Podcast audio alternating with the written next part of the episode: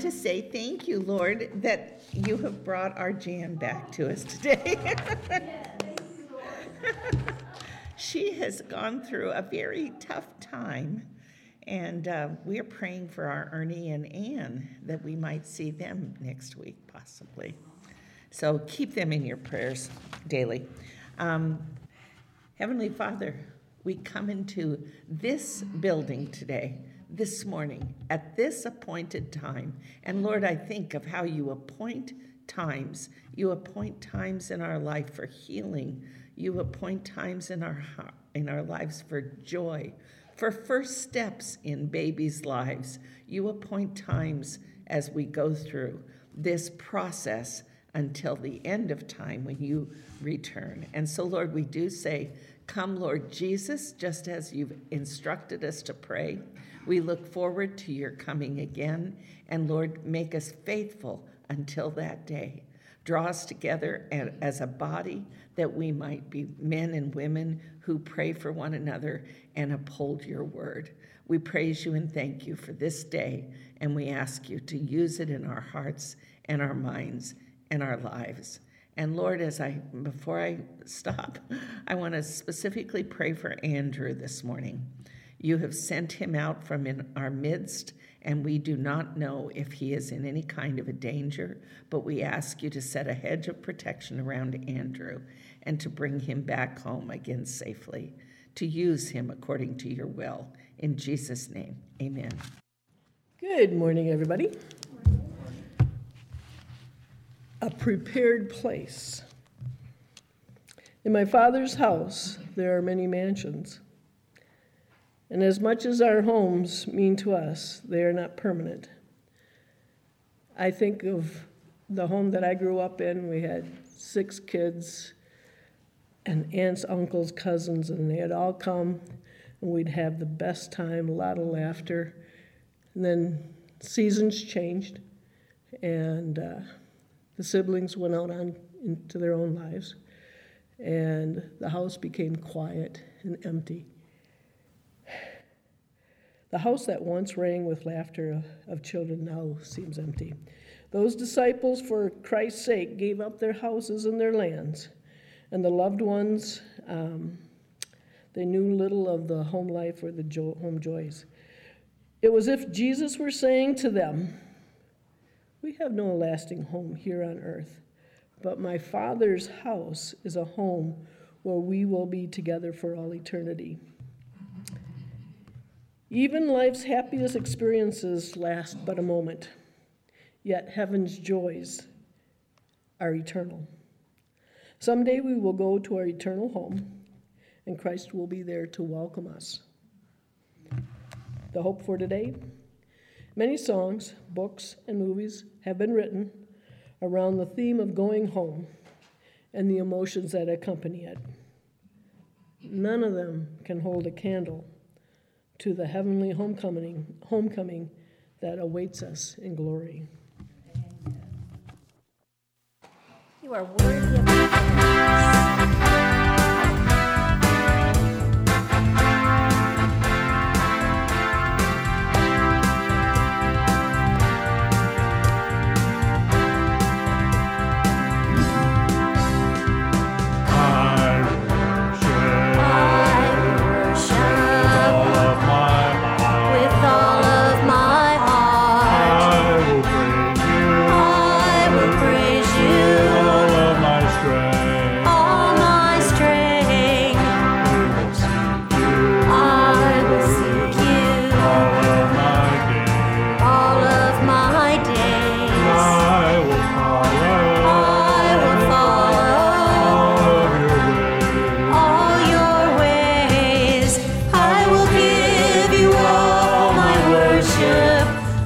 forgive.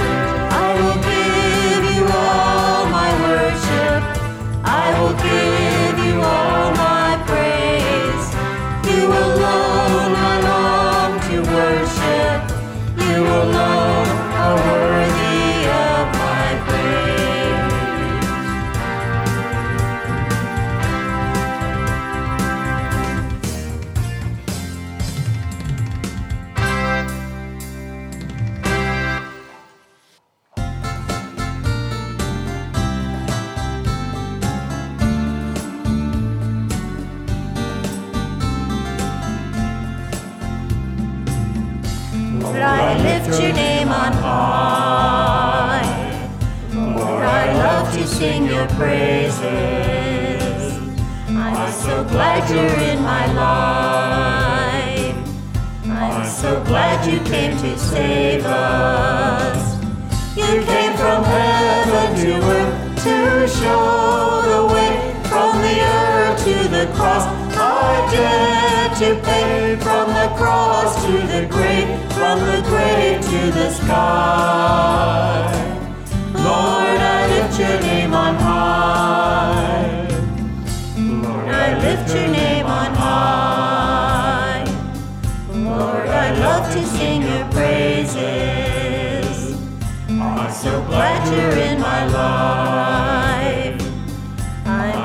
Glad you came to save us. You came from heaven to earth to show the way from the earth to the cross. I dare to pay from the cross to the grave, from the grave to the sky. Lord, I lift your name on high. You came from heaven to earth to show the way from the earth to the cross. I from the cross to the grave, from the grave to the sky.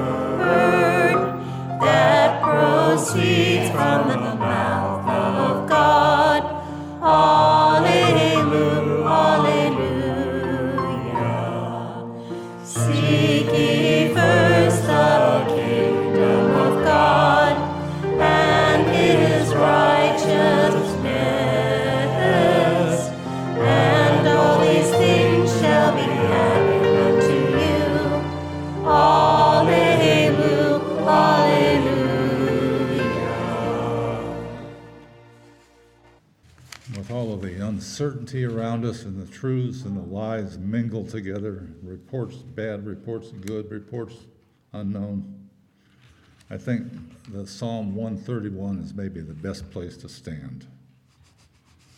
Lord, my heart is not haughty, nor my eyes lofty. Neither do I concern myself with great matters, nor with things too profound for me. Surely I have calmed and quieted my soul like a weaned child with his mother. Like a weaned child is my soul within me. O Israel, hope in the Lord from this time forth and forever. Would you like to pray the Lord's Prayer with me? If you're comfortable st- sitting, you can sit, or you can stand if you'd rather stand. Our Father, who art in heaven, hallowed be thy name. Thy kingdom come, thy will be done, on earth as it is in heaven. Give us this day our daily bread, and forgive us our debts as we forgive our debtors. And lead us not into temptation, but deliver us from evil. For thine is the kingdom, and the power, and the glory forever. Amen.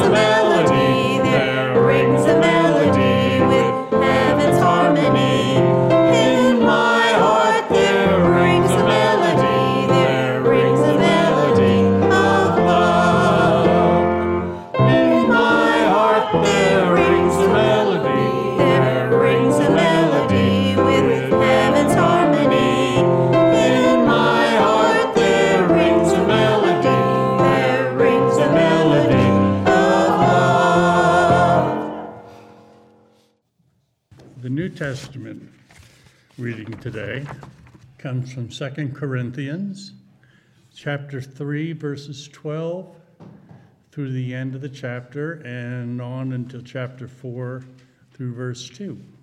Since this new way gives us such confidence, we can be very bold. We are not like Moses, who put a veil over his face so the people of Israel would not see the glory, even though it was destined to fade away. But the people's minds were hardened. And to this day, whenever the Old Covenant is being read, the same veil covers their minds so that they cannot understand the truth. And this veil can be removed only by believing in Christ. Yes, even today, when they read Moses' writings, their hearts are covered with that veil, and they do not understand. But whenever someone turns to the Lord, the veil is taken away. For the Lord is a spirit, and wherever the spirit of the Lord is, there is freedom. All of us who have had that veil removed can see and reflect the glory of the Lord. And the Lord, who is the Spirit, makes us more and more like Him as we are changed into His glorious image. Therefore, since God in His mercy has given us this new way, we never give up. We reject all shameful deeds and underhanded methods. We don't try to trick anyone or distort the Word of God. We tell the truth before God, and all who are honest know this.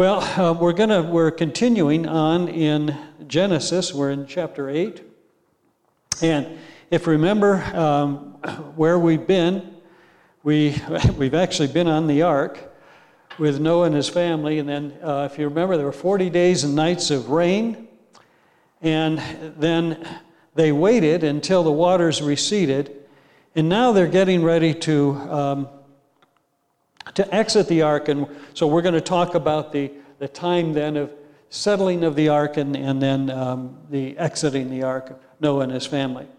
So, as we've done um, in the last few Sundays, I'm going to read just a little bit and then we'll do an exposition of that and keep going through the text that way. Um, verse 1 But God remembered Noah and all the wild animals and all the livestock that were with him in the ark and he sent a wind over the earth, and the waters receded.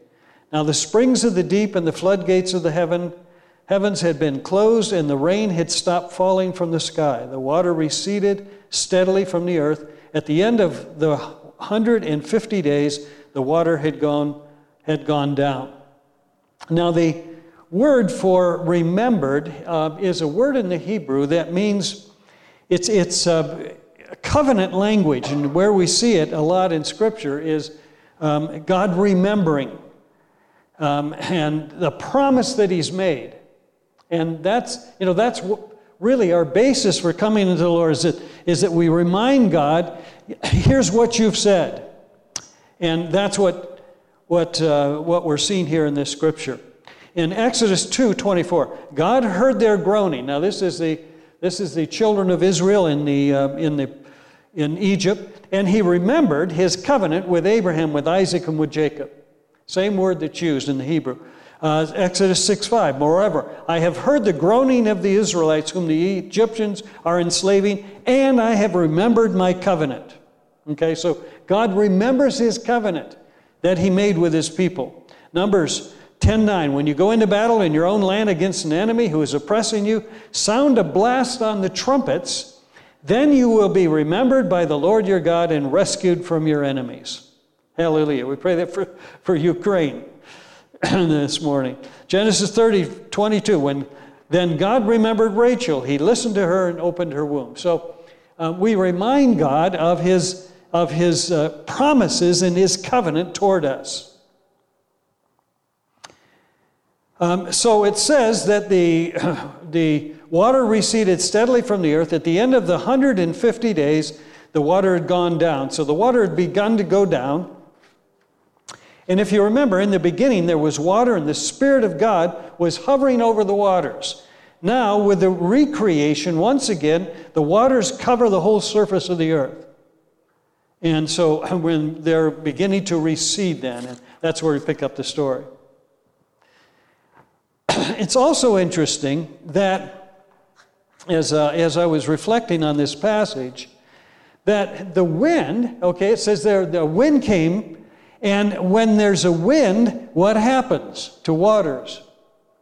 There, there you get, it gets rough. So, you know, I always had kind of pictured the, the ark is just floating on this nice, calm uh, sea. That's not the case. The winds came up, so it's rough on the seas. And here's this family and all the animals in this ark.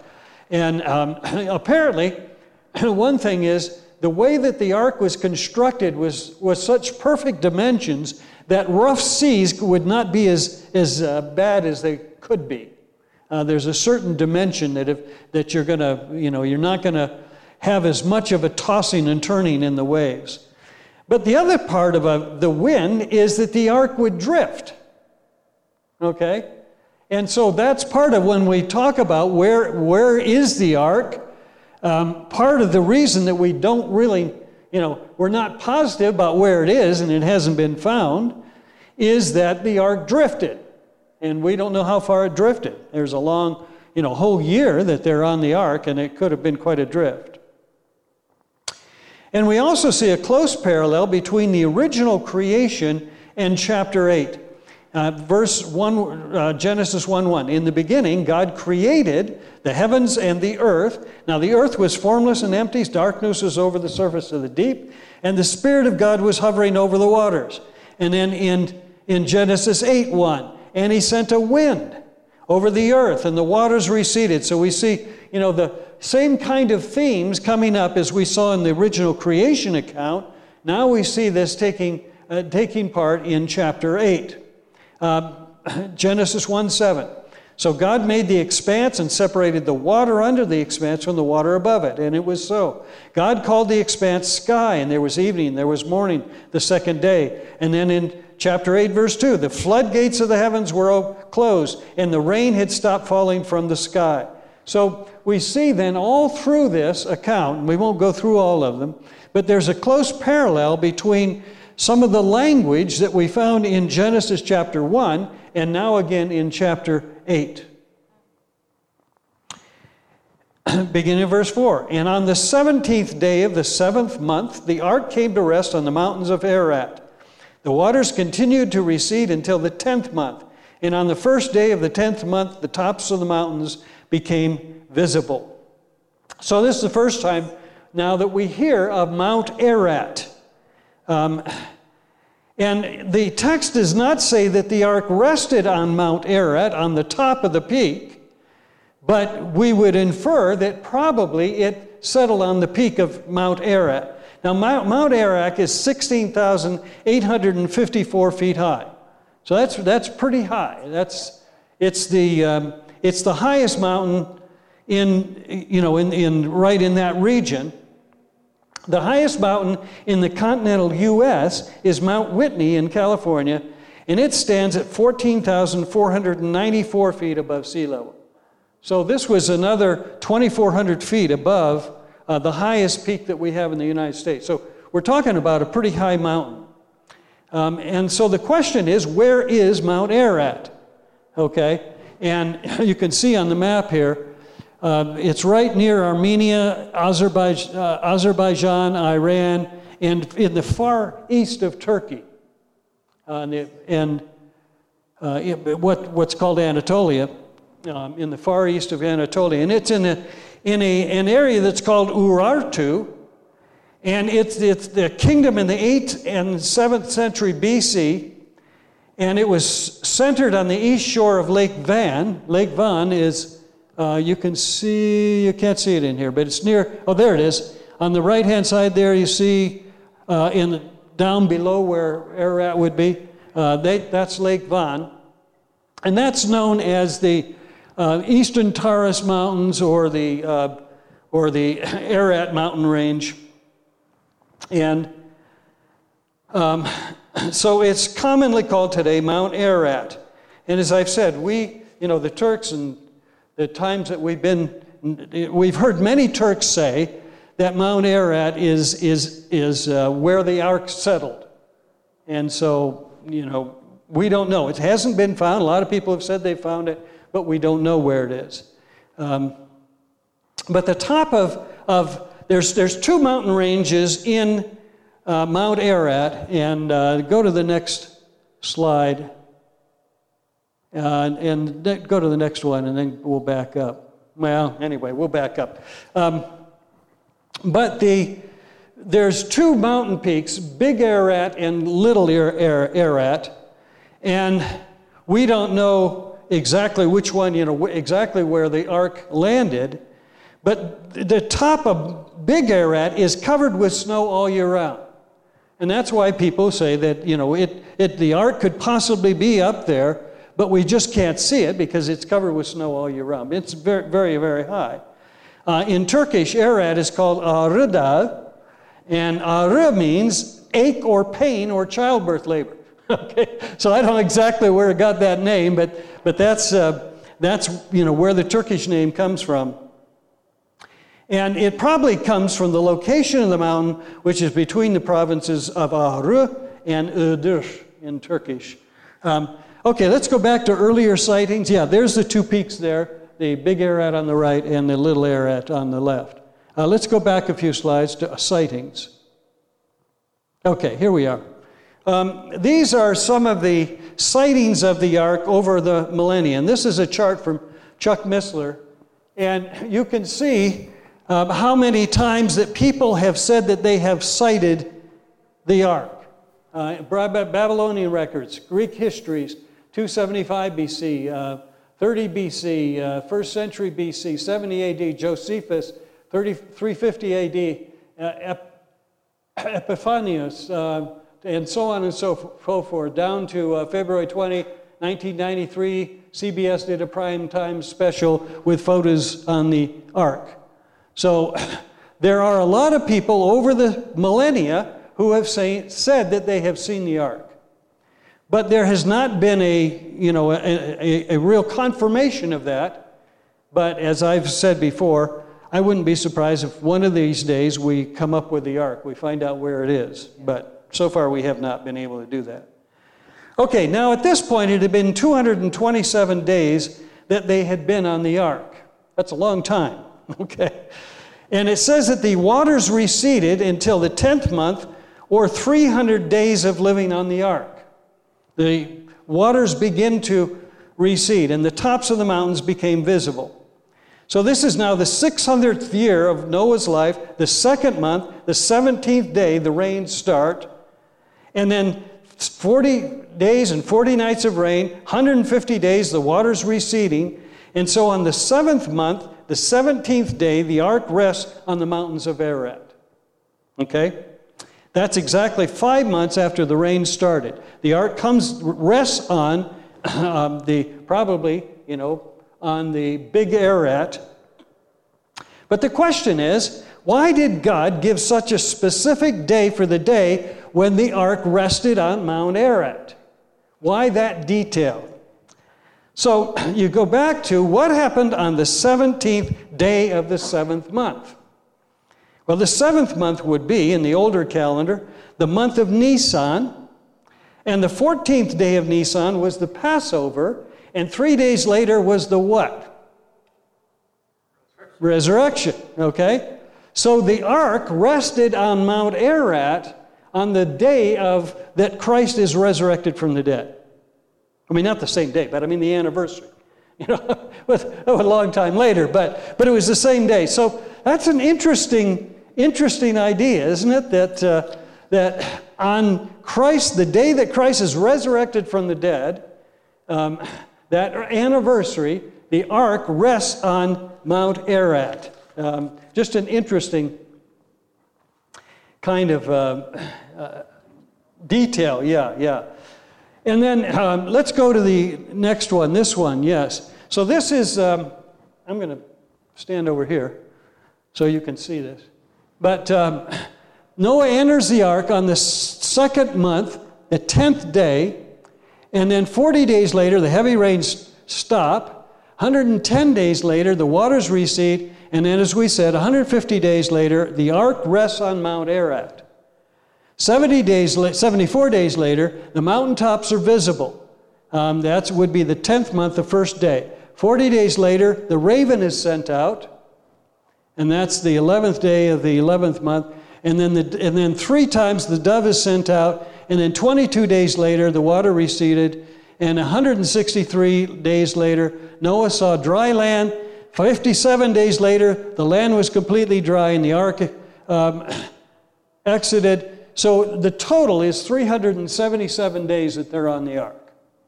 Okay? That's a long time. Because you've got, you know, you've got a family of eight, and yeah, plus all those animals, and they're feeding them. That's a lot of work that they were that they were on the on the ark. Okay. so beginning verse 6 after 40 days noah opened the window he had made in the ark and sent out a raven and it kept flying back and forth until the waters had dried up from the earth. Then he sent out a dove to see if the water had receded from the surface of the ground. But the dove could find no place to set its feet because there was water over the surface of the earth. So it returned to Noah in the ark. Okay, that's the first sending out of the dove. He reached out his hand and took the dove and brought it back to himself on the ark. He waited seven more days and again sent out the dove from the ark. Second, sending out of the dove. When the dove returned to him in the evening, there in its beak was a freshly plucked olive leaf. Then Noah knew that the water had receded from the earth. He waited seven more days and sent the dove out again, but this time it did not return to him. Okay, so we have the sending out of the raven, and then uh, in seven day you know, succession, he sent out the dove three different times. Now it's interesting that he first sent out the raven because the raven was can feed on all kinds of, uh, of different uh, diets, including uh, flesh. And so there would no doubt be a lot of carcasses floating. So the raven leads, leaves the ark, and the raven could, could feed on the corpses and so on. So the raven doesn't come back. But the dove did come back twice and then eventually doesn't, uh, doesn't come back. And when the dove came back, it had a fleshly plucked olive leaf in its beak. And it's, it's interesting that that is still a symbol of peace, isn't it? Uh, the, the, dove with an with a olive branch in its beak is a symbol of worldwide of peace and prosperity and so, so on and so forth. It's also interesting that the Holy Spirit descended on Jesus in the form of a dove. Wow, so many coincidences in Scripture, aren't there? so many things that we see that are, you know, we see repeated patterns and so on. Okay, verse 13. By the first day of the first month of Noah's 601st year, the water had dried up from the earth. Noah then removed the covering from the ark and saw that the surface of the ground was dry. By the 27th day of the second month, the earth was completely dry. So the water had dried up by the 371st day of their being on the ark. Then by the 27th day of the second month, the earth was completely dry. So, as I said, now, now there had been uh, 377 days. They entered the ark on the 10th day of the second month of Noah's 600th year. Okay? And then the rain started the 17th day of the month. So, a lot of time on the ark. Um, okay, going on to verse 15. Then God said to Noah, Come out of the ark. All right, now, now they're, you know, the ark has been grounded. The earth is dry enough that they can exit the ark. God said to Noah, Come out of the ark, you and your wife and your sons and their wives. Bring out every kind of living creature that is with you the birds, the animals, and all the creatures that move along the ground. so they can multiply on the earth and be fruitful and increase in number upon it. So Noah came out together with his sons and his wife and his sons' wives, all the animals and all the creatures that move along the ground and all the birds. Everything that moves on the earth came out of the ark, one kind after another. So they went in in kinds, in pairs, and they come back out in kinds in pairs. So you wonder what daily life was like on the ark.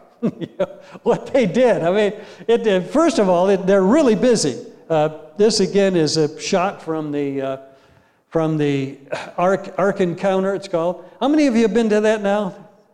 Bill, your your impressions? Immense though. It big, huh? Yeah. Okay, I haven't been there yet. Um, as I, I don't know whether I mentioned this or not, it's very close to where we went to college, uh, and Matt, Caroline, and I. So in that in that part of the world, U.S. Well, anyway, um, it must have been really busy. You know, they're they're preparing food, they're they're feeding the animals, they're fixing things that break. you know, I mean, how, how often do things break? You know, um, so they weren't bored.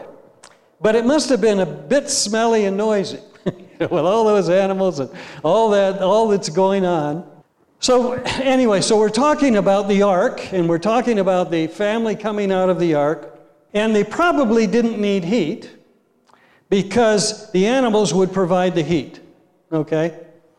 Um, and, you know, we, we've seen this in Turkey so many different times. Uh, you get out into the villages, and the villages, the houses are built usually a, uh, a couple of stories, two, two stories, but they, they have a ground floor and they have the animals on the ground floor. And the reason for that is that they would, that, that would provide heat for the, for the house. Also would be a little smelly in the house, but that's, you know, you get the heat from down, uh, down in the basement, which is where they would have all the animals. So that Noah and the animals on the ark then would have to find their way down from Mount Ararat.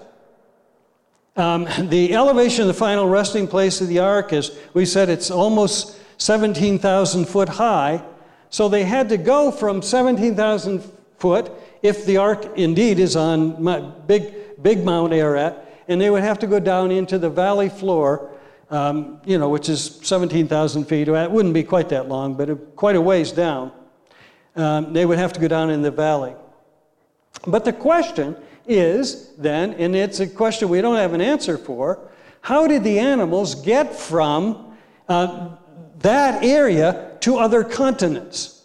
Okay? Assuming that there's a universal flood that covered the whole earth, then how did the animals and how did the people get to other continents? And we don't have the answer for that. I mean, we, we don't know. There's, there's different theories and so on, but we don't know how that happened. So, as we said, the animals went into the ark in pairs, came out of the ark in pairs and in kinds. Beginning verse 20. Then Noah built an altar to the Lord, and taking some of the clean animals and clean burns, birds, he sacrificed burnt offerings on it. The Lord smelled the pleasing aroma and said in his heart, Never again will I curse the ground because of man, even though every inclination of his heart is evil from childbirth. Childhood, I'm sorry. Okay? So it goes back to that theme of this evil evilness in man's heart. Never again will I destroy all living creatures as I have done. As long as the earth endures, seed time and harvest, Cold and heat, summer and winter, day and night will never cease. So, the first thing Noah did then, as he exits the ark, is that he builds an altar. All right, now this is the first time that we've seen an altar built for offering sacrifices. All right, now there, it talked about uh, Abel uh, in Genesis chapter 4. In the course of time, Cain brought some of the fruit of the soil as an offering to the Lord, but Abel, brought fat portions from some of the firstborn of his flock. The Lord looked with favor on Abel and his offering. So Abel offered um, sacrifices from his flocks, but there's no mention of an altar. So this now is the first time with Noah builds an altar and begins to offer sacrifices for, um, you know, and sacrifices of thanksgiving And also, I believe, sacrifices of um, intercession and, and just, you know, out of a pure heart of thanksgiving, Noah begins to offer sacrifices to God, thanking him for what he's, for what he's done.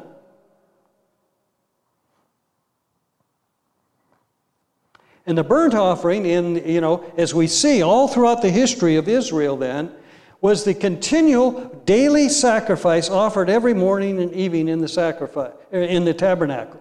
And then both in the tabernacle in the wilderness and then in the permanent temple, uh, God, uh, you know, the priest would offer sacrifice on this, on this altar.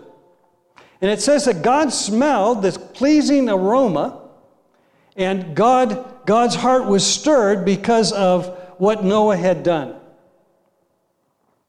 And one commentator says this that Noah's offering was both a thanksgiving offering and an offering of propitiation and atonement for sin. Interesting kind of concept that it was a prayer, it was an offering of thanksgiving, but also an offering of, of atonement for sin.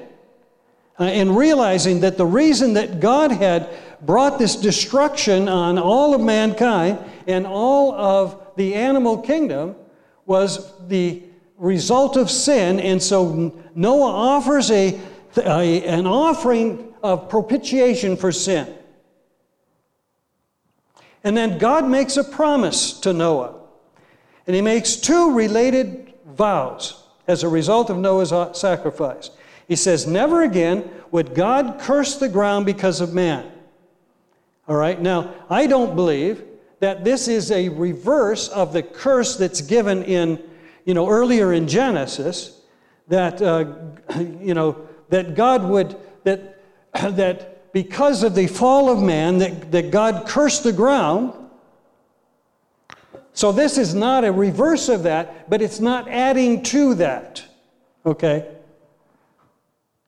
So God would not add a second curse on the ground. And the second vow was that never again would God destroy all living creatures. All right? As long as the earth endures, seed time and harvest, cold and heat, summer and winter, day and night would never cease.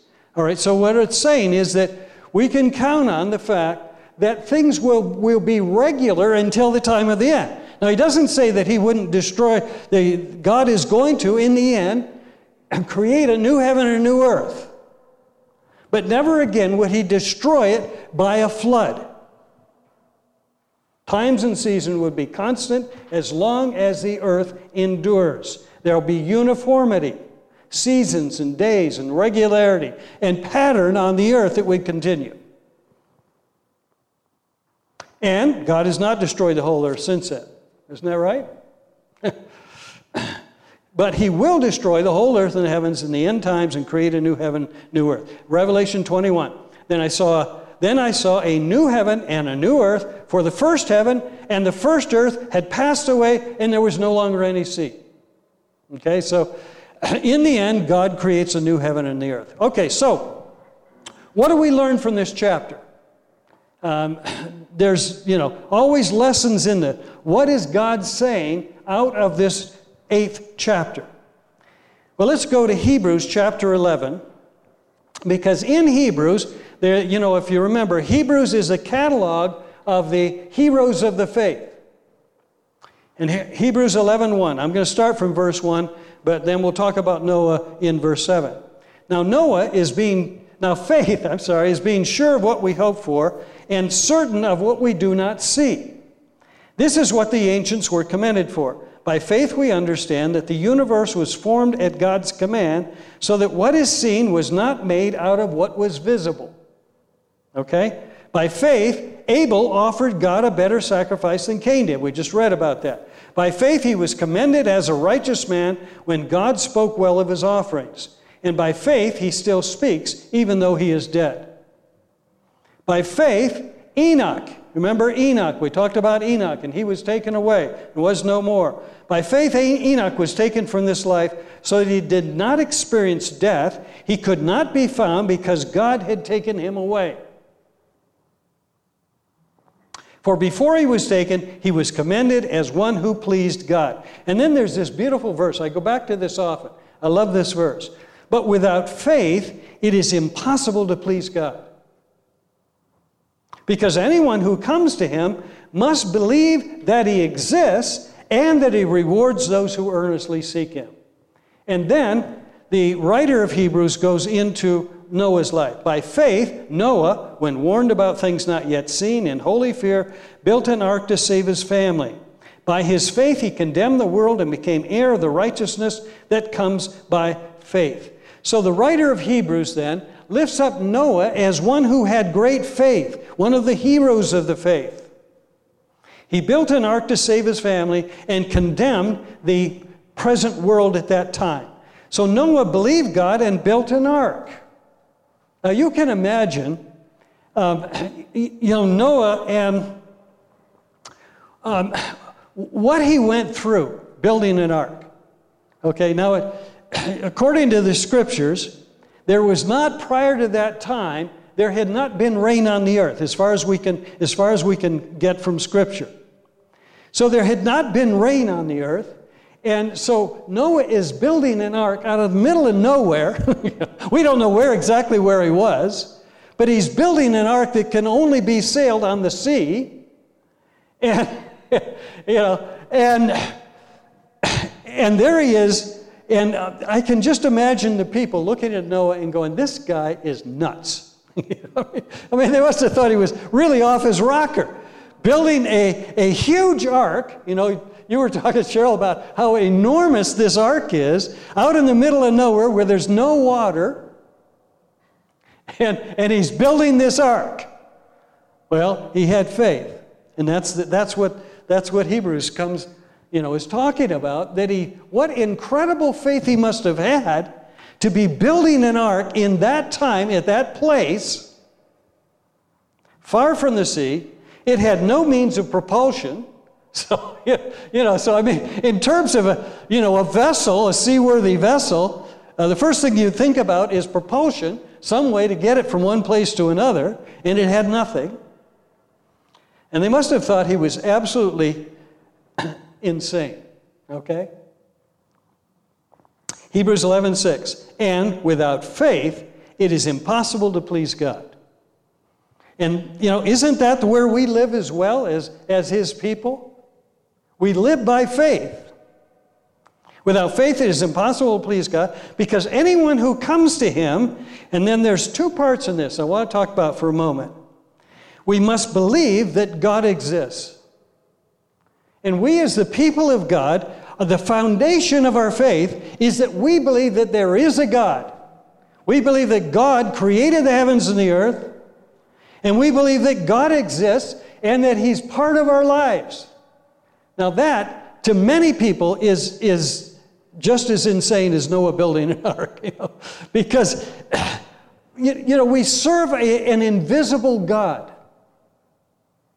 And we run our lives by an invisible God, an invisible hand, listening to God and obeying what God tells us to do. And it doesn't always make sense, does it? We're governed by what is unseen, not what is seen. And we live in communion with a God whom we, can, we have never actually seen with our eyes. Jeremiah 29 11. For I know the plans I have for you, declares the Lord plans to prosper you and not to harm you, plans to give you hope and a future. Then you will call on me and pray to me, and I will listen to you. You will seek me and find me when you seek me with all your heart. So, the first thing that, that, that we do as believers is that we seek to please God. We seek Him, and we will find Him when we seek Him with all of our hearts. So we are called to that relationship with an invisible God by faith. But the second part is that we must believe that those who earnestly seek Him will find Him. And the foundation of our faith is that if we keep seeking and seeking after a relationship with the living God, that we will find Him. And and that God will bless us. and that we can live by faith. And we believe that pleasing God is the goal of our lives. We are separate from the culture around us. And we are willing, as believers in Jesus Christ, we are willing to be different, just like Noah. Okay? In part, I believe, of growing as Christians is that, is that we decide I am, it's all right, I'm going to be different than the culture around me. I'm going to stick out. I'm going to be different. I'm going to, and my question is are we willing to be weirdos for Christ? are you willing to be a weirdo for Jesus Christ? We can get so comfortable with our own culture that we lose effectiveness in influencing that culture. And, you know, there's always this balance as believers, isn't there? And the balance is that we want to win people for Christ. And we cannot win people for Christ by, by not being with them. I mean, you know, that, that isn't going to happen. So we have to be with the people of this world at the same time that we are willing to be weirdos. We're willing to be different. And I would maintain that the more different that we are, the more that we actually influence the people around us. Because they're looking for something different. They know, they know that their lives, there's something radically missing in their lives and when we are strange, but yet in touch with our God, they look to us and they say, okay, uh, maybe it's over there. And we do it with joy, and we do it with love, and we do it in a whole different spirit. 2 Corinthians 6:14 Do not be yoked together with unbelievers, for what do righteousness and wickedness have in common? Or what fellowship can light have with darkness? What harmony is there between Christ and Belial? What does a believer have in common with an unbeliever? What agreement is there between the temple of God and idols? For we are the temple of the living God. As God has said, I will live with them and walk among them, and I will be their God, and they will be my people. Therefore, it says in verse 17, come out from them and be separate, says the Lord. Touch no unclean thing, and I will receive you. I will be a father to you, and you will be my sons and daughters, says the Lord Almighty. Almighty. So this really is the message of Noah and the flood is that Noah was willing to be different. He was willing to be, you know, by faith he built an ark. And he was willing to be to be despised and looked down on and even ridiculed for building an ark out in the middle of nowhere with no, no propulsion and, and no way to get the ark to the sea. And yet Noah was willing to do that. So, my question is this Are we willing to incur the ridicule and the scorn of those in our culture in order to pursue a relationship with God and obey Him? Are you willing to take that, that abuse? Are you willing to incur that kind of, of, uh, of scorn and ridicule? John 15, 18. If the world hates you, Jesus says, keep in mind that it hated me first. If you belong to this world, it would love you as its own. As it is, you do not belong to the world, but I have chosen you out of the world. This is why the world hates you. Remember the words I spoke to you. No servant is greater than his master. If they persecuted me, they will persecute you. If they obeyed my teaching, they will obey yours also. So I think all of us need to examine our hearts and say, God, am I willing to be different?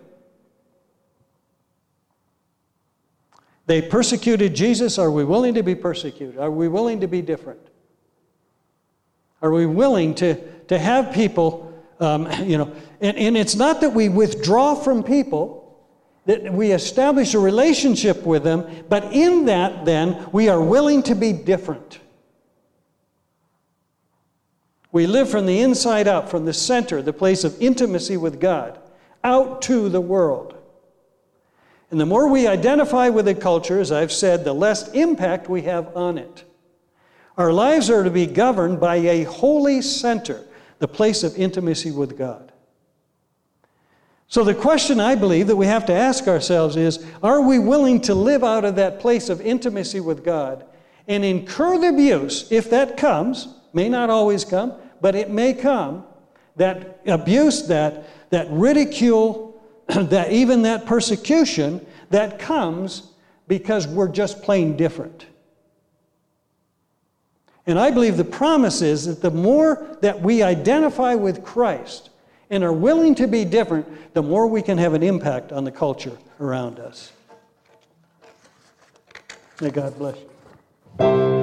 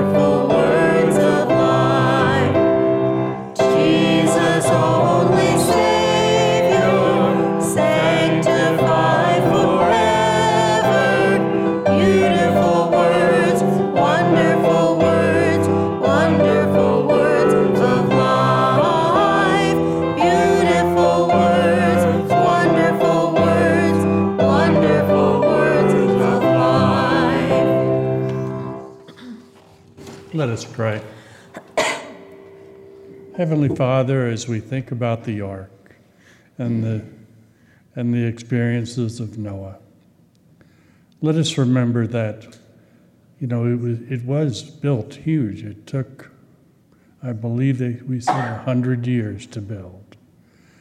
And Lord, obviously it took a lot of material. So those places where you had them living had to have all the material for them to build. And if there hadn't been any rain, these trees and that, that it was built out of had to be getting the water from, from the ground. So, Lord, there's so much we don't know. But we know, but we know and we have the faith that the story is true, that, the, that you, you brought a great flood to the, to the world, and that you had Noah build his ark and bring on his family and all these animals so that the earth could be repopulated again. So, Lord, we just, we thank you that you saw enough good in some man that they were willing to be saved as well as, as well as the animals of the, of the earth. And Lord, our faith is in you, our love is in you. So allow us to go out and be those, to be broadcasting your word and be examples of how you would have us be, how Jesus taught us to be. This we ask in Jesus' name. Amen.